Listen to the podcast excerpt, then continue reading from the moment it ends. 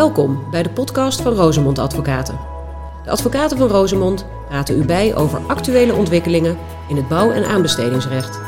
Zij doen dit aan de hand van jurisprudentie, regelgeving en praktijkervaringen.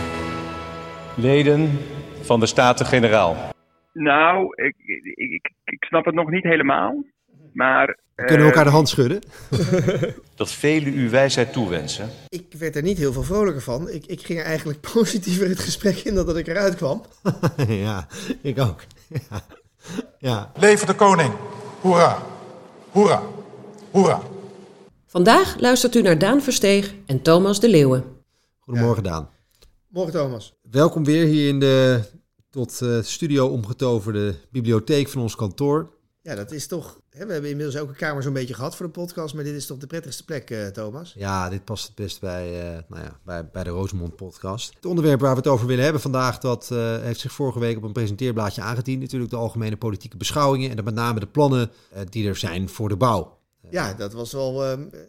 we dachten dat de troonrede alleen maar corona zou zijn en dat was voor 90% waar, maar de bouw kwam toch wel aan zijn trek uiteindelijk. Ja, en dan komt ook eigenlijk om de hoek kijken. Hè. We hebben natuurlijk de afgelopen maanden inderdaad over zoals jij dat uh, volgens mij noemt, de corona. Hè, dat is natuurlijk het alles overheersende probleem geworden.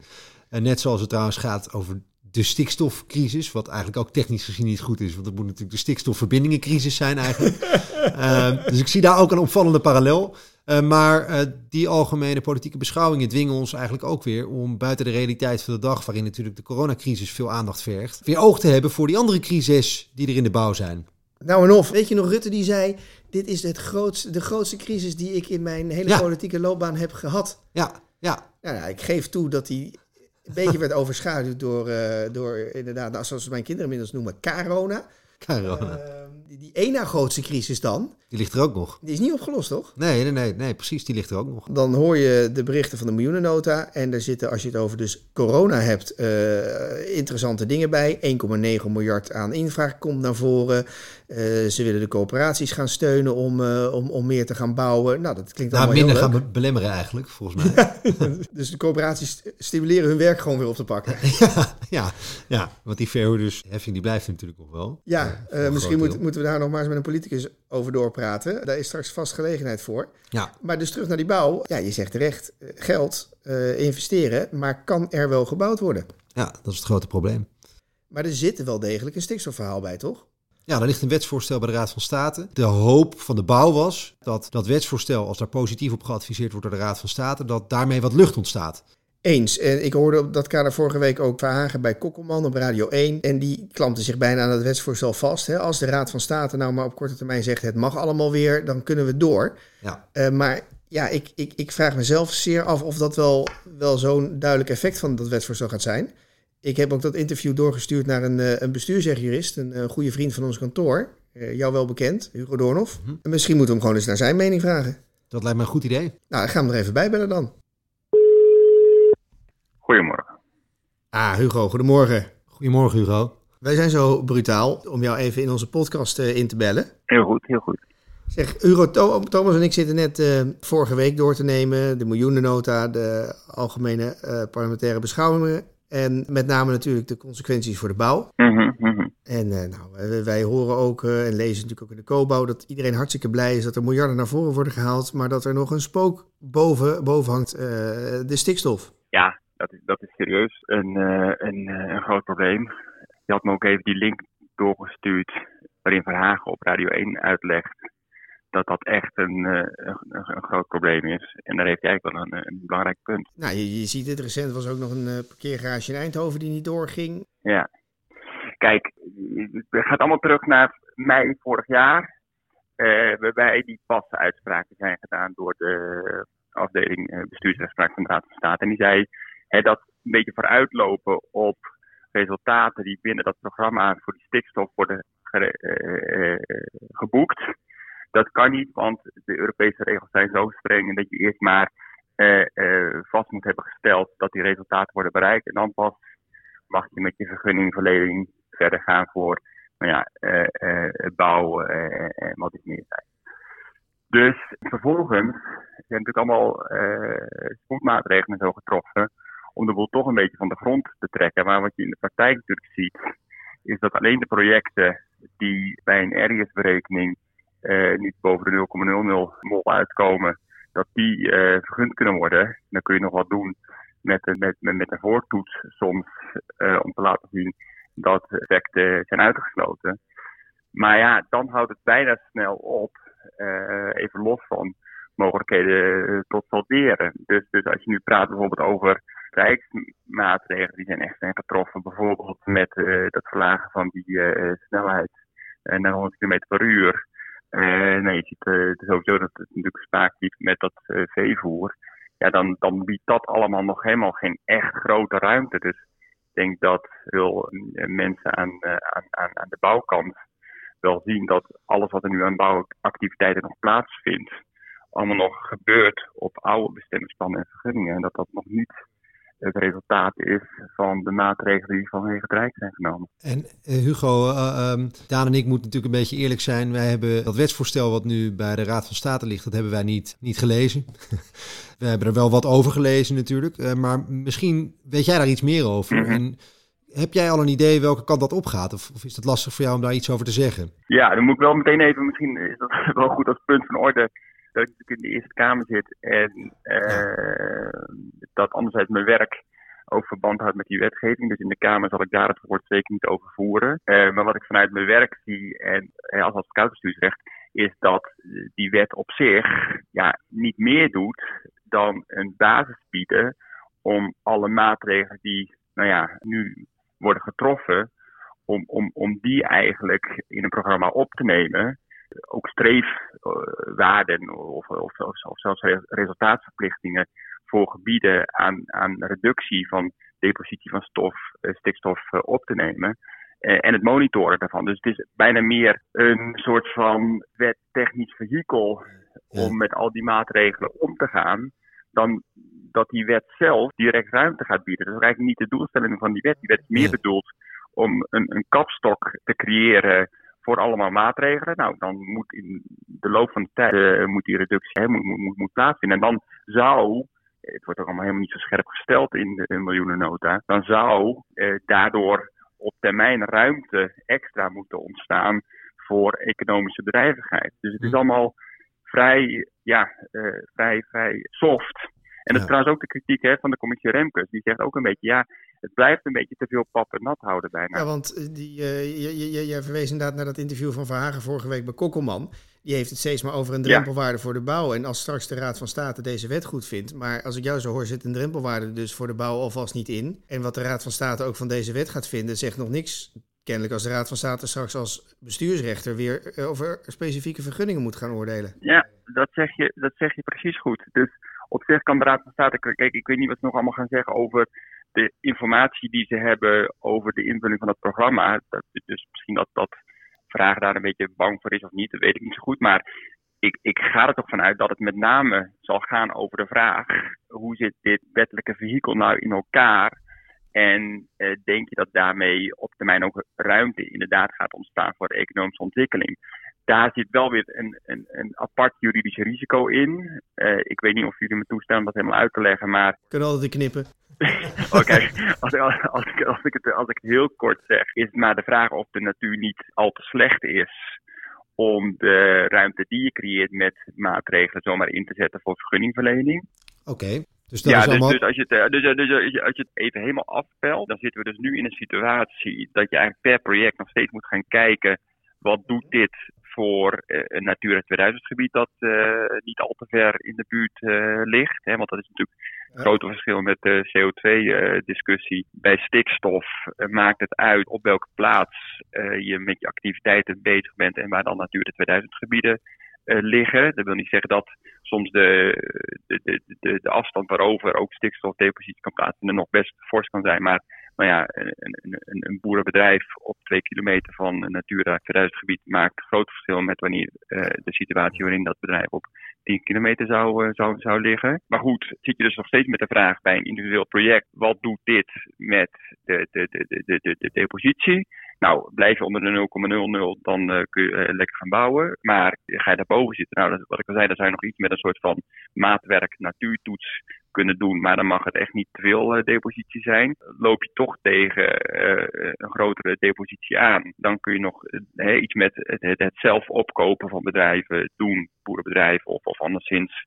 waardoor je saldeert. En in het uiterste geval heb je nog zo'n toets die nou grof gezegd alleen maar voor snelwegen nog wel eens werkt. Uh, te zeggen, want dit is zo maatschappelijk belangrijk. We gaan dat met een ADC-toets onderbouwen. Maar waar we het in de miljoenennota, waar we het in, tijdens Prinsjesdag over hebben, van dat, dat stikstofregistratiesysteem het inboeken van winst met 100 uh, kilometer.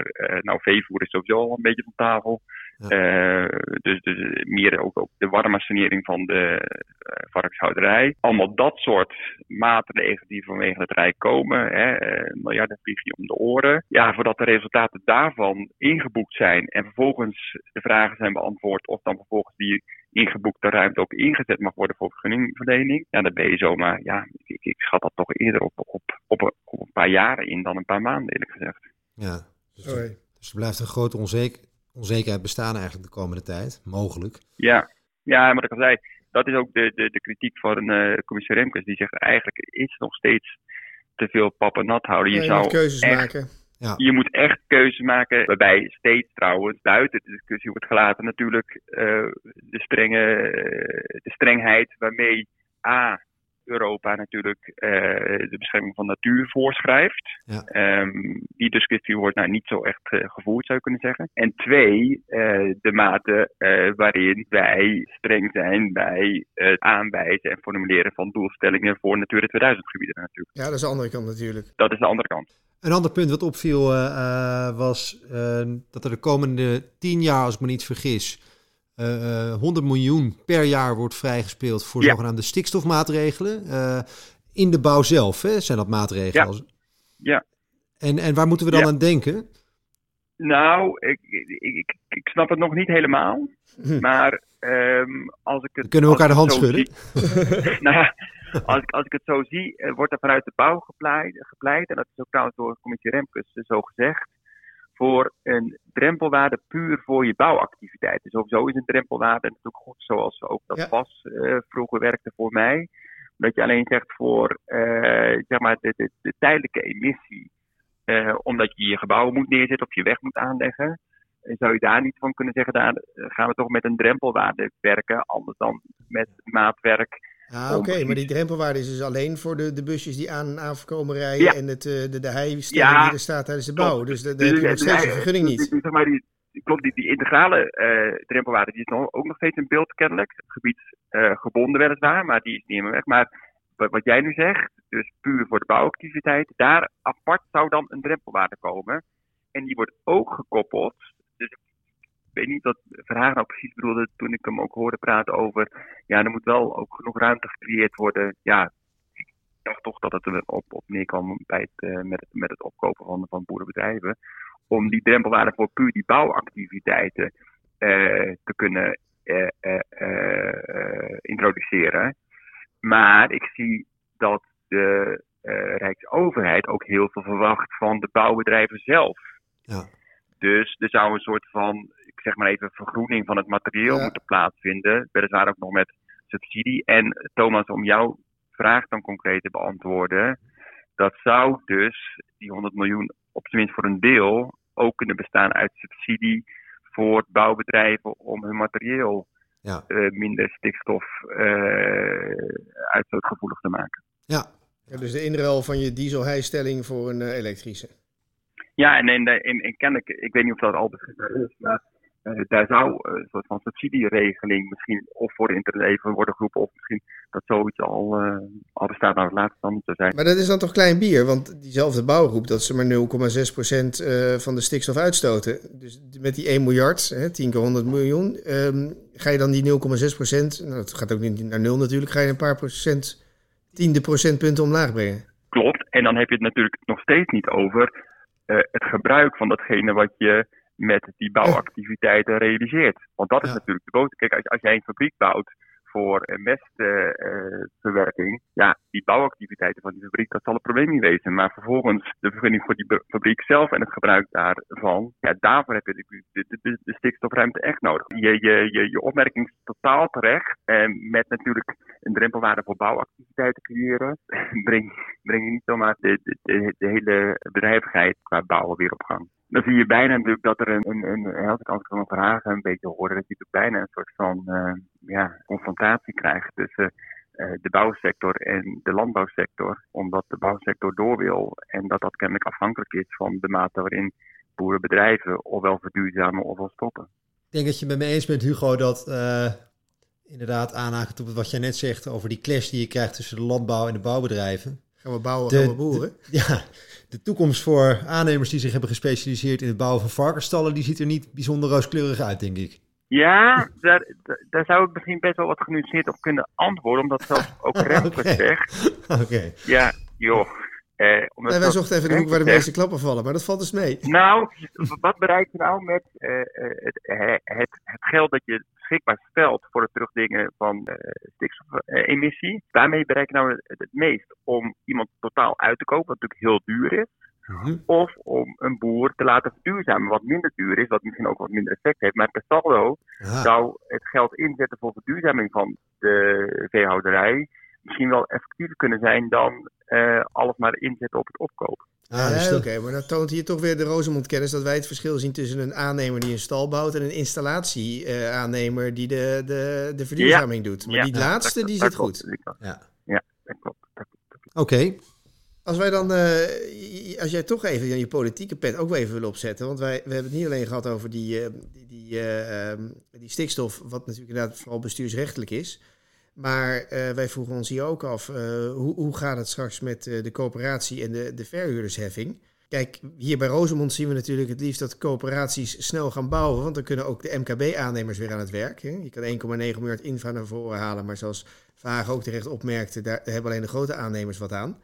De Tweede Kamer, de oppositie begon al te morren dat dat veel te weinig was, die korting die er nu wordt gegeven van 200 miljoen. En Rutte begon gelijk te schuiven. Ja, ja uh, als je het uh, inderdaad nu politiek beraadt, en dat durf ik wel als het over dit onderwerp gaat, ja, dan, dan uh, zit je gewoon natuurlijk met de vraag: hoe ga je ook deze begroting toch door de Eerste Kamer loodsen? Kijk, de vorige keer was de druk er toch een beetje af, doordat Klaver het had over het afsferen van de scoresportjournalistiek. Ja. Dat bracht mee dat hij op voorhand zijn steun gaf aan de begroting. -hmm. En ja. dat ook de Eerste Kamer zijn fractie wel zou volgen. Ja. Nu ligt het allemaal veel uh, gevoeliger. Rutte natuurlijk echt probeert om steun te krijgen uh, ja, voor, voor, voor de begroting ook in de Eerste Kamer. Dat geldt voor die 20 miljard voor het steunfonds van Wiebes en, en, en Hoekstra. Um, maar dat geldt ook voor gewoon dit soort maatregelen als het afschalen van die verhuurdersheffing. Ja, uh, dus puur politiek gezien snap ik wel dat hij moet bewegen om, uh, zeg maar, bij ons dan zogezegd niet te veel uh, tegen problemen aan te lopen. En inhoudelijk, ja, vind ik, vind ik het lastig. Ik bedoel, of het nou betekent dat wanneer die heb ik nog verder naar beneden daar, jullie zullen daar een, een oordeel over hebben. Of dat meteen betekent dat de huizen extra van de grond komen. Kijk, het geld lijkt het probleem steeds niet te zijn. Ik, ik, weet ook niet precies bijvoorbeeld wat nou los van die 100 miljoen voor het terugdringen van uh, voor, voor, die drempelwaarde die waar Thomas net over sprak, waar het geld nou precies voor, voor wordt ingezet. En hij gaat het over het vlot trekken van woningbouw. Ik denk ja, mhm. het gaat om het, het, het, het maken van uh, bestemmingsplannen die voldoen aan de wettelijke eisen en meer in bijzonder denk ik dan aan stikstof. Um, ja, dus, dus, ik vind het. En, en uh, ik, ik heb net een heel verhaal gehouden, waardoor ik denk dat ja. geld alleen voor het stikstofprobleem misschien niet de oplossing is. Nee, we mogen hier graag uh, Kruif citeren. Ik heb nog nooit een zak geld zien scoren. En dat, dat geldt ook. We hebben nog nooit een zak geld uh, de stikstof omlaag zien brengen. Oh ja, nou. alsof je hem uit mijn mond zou, zou trekken. Maar ik ben natuurlijk niet zo briljant qua uh, spreken als, als, als Kruip. Maar inderdaad, ik ben het helemaal met je eens, Daan. Ehm, het zit veel meer, vind ik, in de toestemmingen geven voor woningbouw. En, en dan hebben we natuurlijk ook nog een ander punt wat uh, misschien uh, nog op tafel komt te liggen in de komende tijd. Uh, of eigenlijk daar misschien al wel ligt. maar zeker als je hoort dat Rutte al open staat voor het verder verlagen van die verhuurderskorting, dan is er natuurlijk ook het, die motie van de ChristenUnie en GroenLinks om het btw-tarief op duurzame investeringen naar nul te brengen. En dat zou natuurlijk in één ja. keer de investeringen weer aanjagen. Dus dat lijkt dan ook al niet zo'n heel verkeerd voorstel. Als je bouwbedrijf bent. Ja, en een bewoner van een mooi huis dat duurzamer wordt. Dat geld wordt meteen uitgegeven. Die vergunning krijg je hoe dan ook. Ja. ja. Vergunningsvrij neem ik aan. Ja. Nee, maar, maar, maar is dat, eh, Thomas, is het weer een politieke vraag? Of mag ik ook zeggen dat ik maar uh, ja, nee. uh, een, een, een, een, beperkte functie heb daar in Den Haag. Dus dat dit echt wel aan de Tweede Kamer ja, ja, van, de, de van mijn partij. Oké. Okay. Nou, interessant Hugo. Mooie tijden komen eraan dus. Spannende tijden, laat ik het zo zeggen.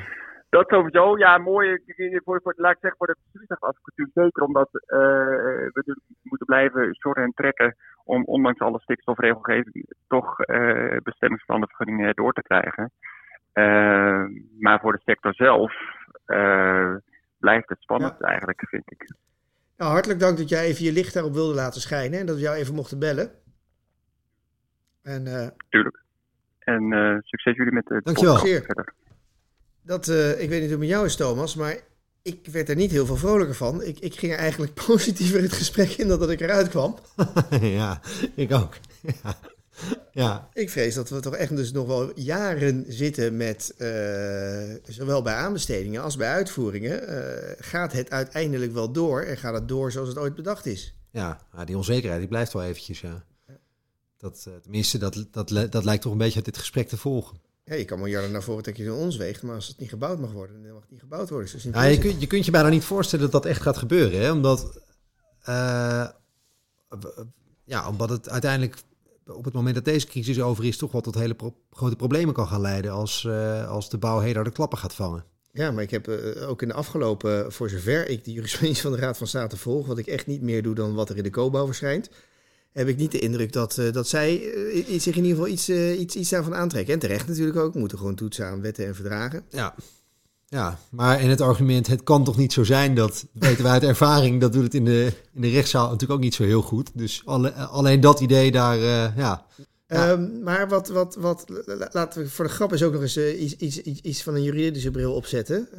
we zitten immers in, in de schitterende bibliotheek van een advocatenkantoor. Mm -hmm. Wat, uh, wat is het gevolg nou als we wel contracten aanbesteden en sluiten, maar iedere keer hangt dat stikstofspook er nog boven? Als je kijkt naar, naar bijvoorbeeld contracten op basis van UAV, mm -hmm. um, dan denk ik dat het uiteindelijk best simpel is. Uh, want de vergunning, uh, of de, laat ik het zo, nee, de verplichting om de publiekrechtelijke toestemmingen die noodzakelijk zijn voor de opzet van het werk om die te maken, die ligt gewoon op basis van paragraaf 5 bij de opdrachtgever. Mm -hmm. En daar valt natuurlijk die omgevingsvergunning, als het een omgevingsvergunning is, ja.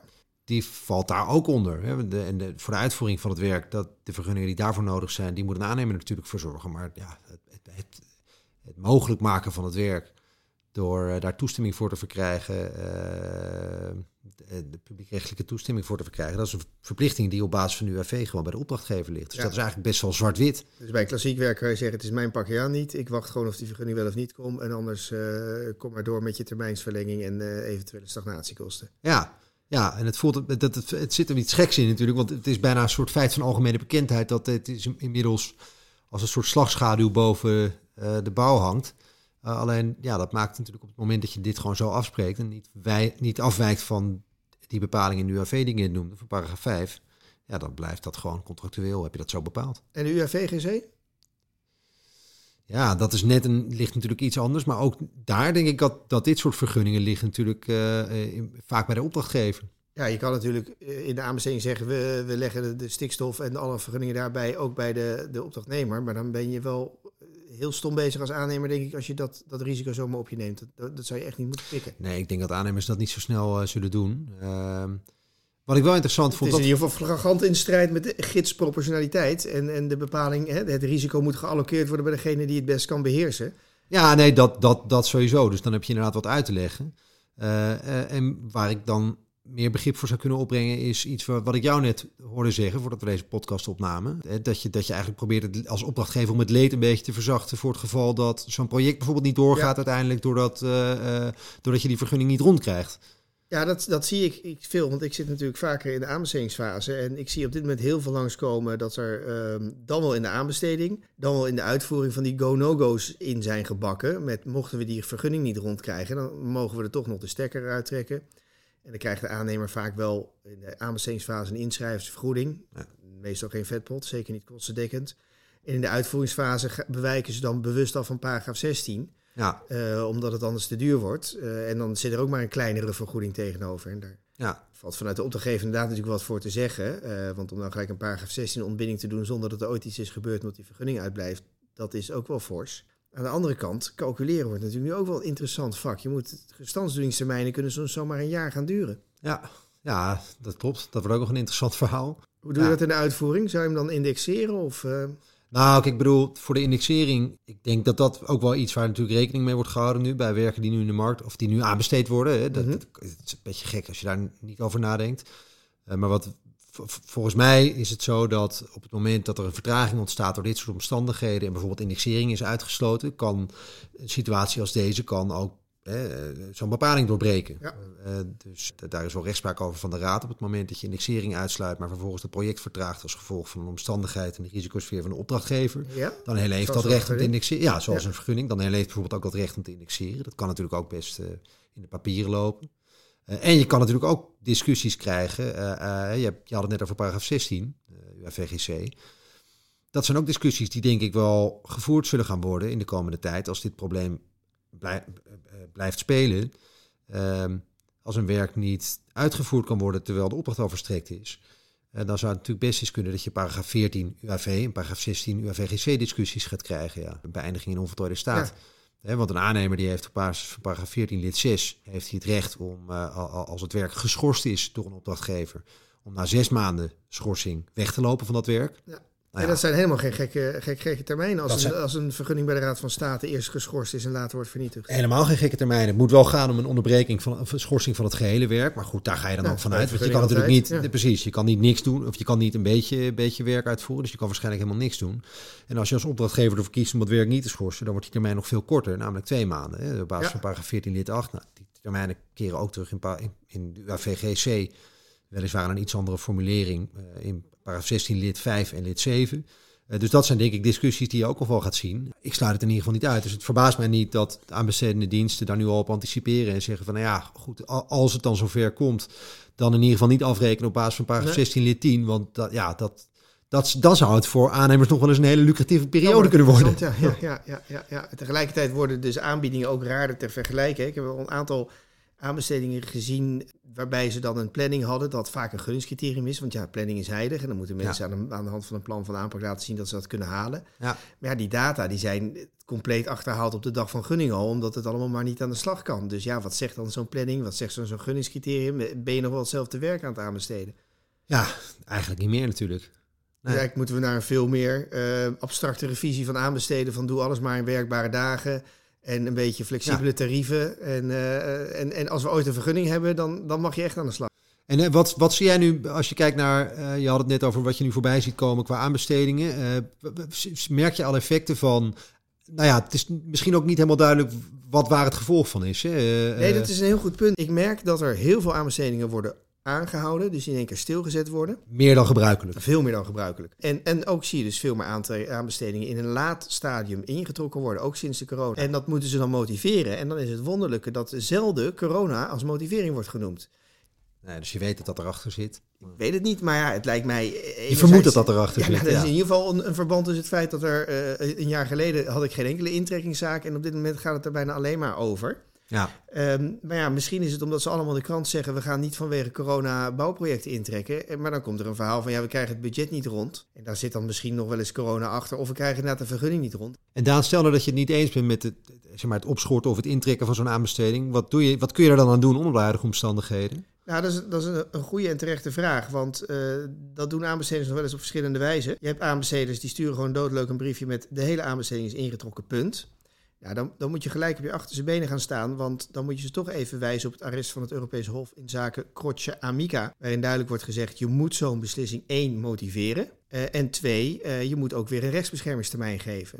En die motivering moet ook juist zijn, want er zijn genoeg rechters die zo'n intrekking niet toelaten op het moment dat iemand zegt, ja, ik heb dat werk nog steeds wel nodig, uh, maar ik ga het nu gewoon even intrekken. Ja. En vervolgens ook niet met een goed verhaal erbij komen.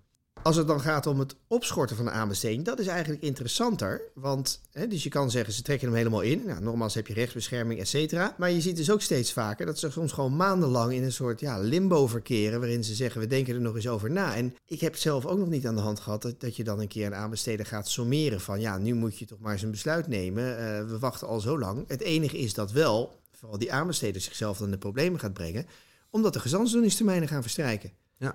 En op een gegeven moment dan zeggen ze, nou, we gaan nu toch over tot gunning. En dan zegt de winnaar uh, misschien van, nou, dat vind ik prima, maar dan gaan we toch nog wel eens even kijken naar mijn inschrijfstaat. Of, of ze vragen om verlenging van de gestandsdoeningstermijn, dat gebeurt ook wel. Ja, en dat is ook heel gemeen. Want dan gaan ze een week voordat die gunning komt alsnog ja. nog even zeggen, uh, wil je hem allemaal even verlengen? En dat doet iedereen natuurlijk. Ja, want iedereen heeft de worst nog voor zijn neus hangen. Ja, ja ga je dan een briefje schrijven, ja, ik doe hem gestand mits bouwtijdverlenging? Nou nee, want dan doe je een voorwaardelijke inschrijving. Zeg je dan, ja, ik doe hem gestand en hang je je kop op dat je gelijk de boete boven je neus hebt hangen? En de eerlijke aannemer die zegt: nee, ik doe hem daarom niet gestand, die verliest wel toch niet. Ja. Terwijl zijn concurrent denkt: nou, ik zie wel waar het schip strandt en ik ga wel knokken in de uitvoering. En wat zou je advies zijn als inschrijvers dan de vraag krijgen of ze hun aanbieding inderdaad willen verlengen, een gestanddoeningstermijn willen verlengen? Ja, dat is een trickje. Ik heb daar samen met uh, Rob Bleker wel een, een soort mantra op bedacht. Maar daar zeg ik gelijk de hele dikke disclaimer bij. Garantie tot aan de, de hoek van de straat. Maar wij zeggen altijd zoiets van ja, we doen hem gestand. Met in achtname van alle rechten die wij hebben onder de te sluiten overeenkomst. Uh,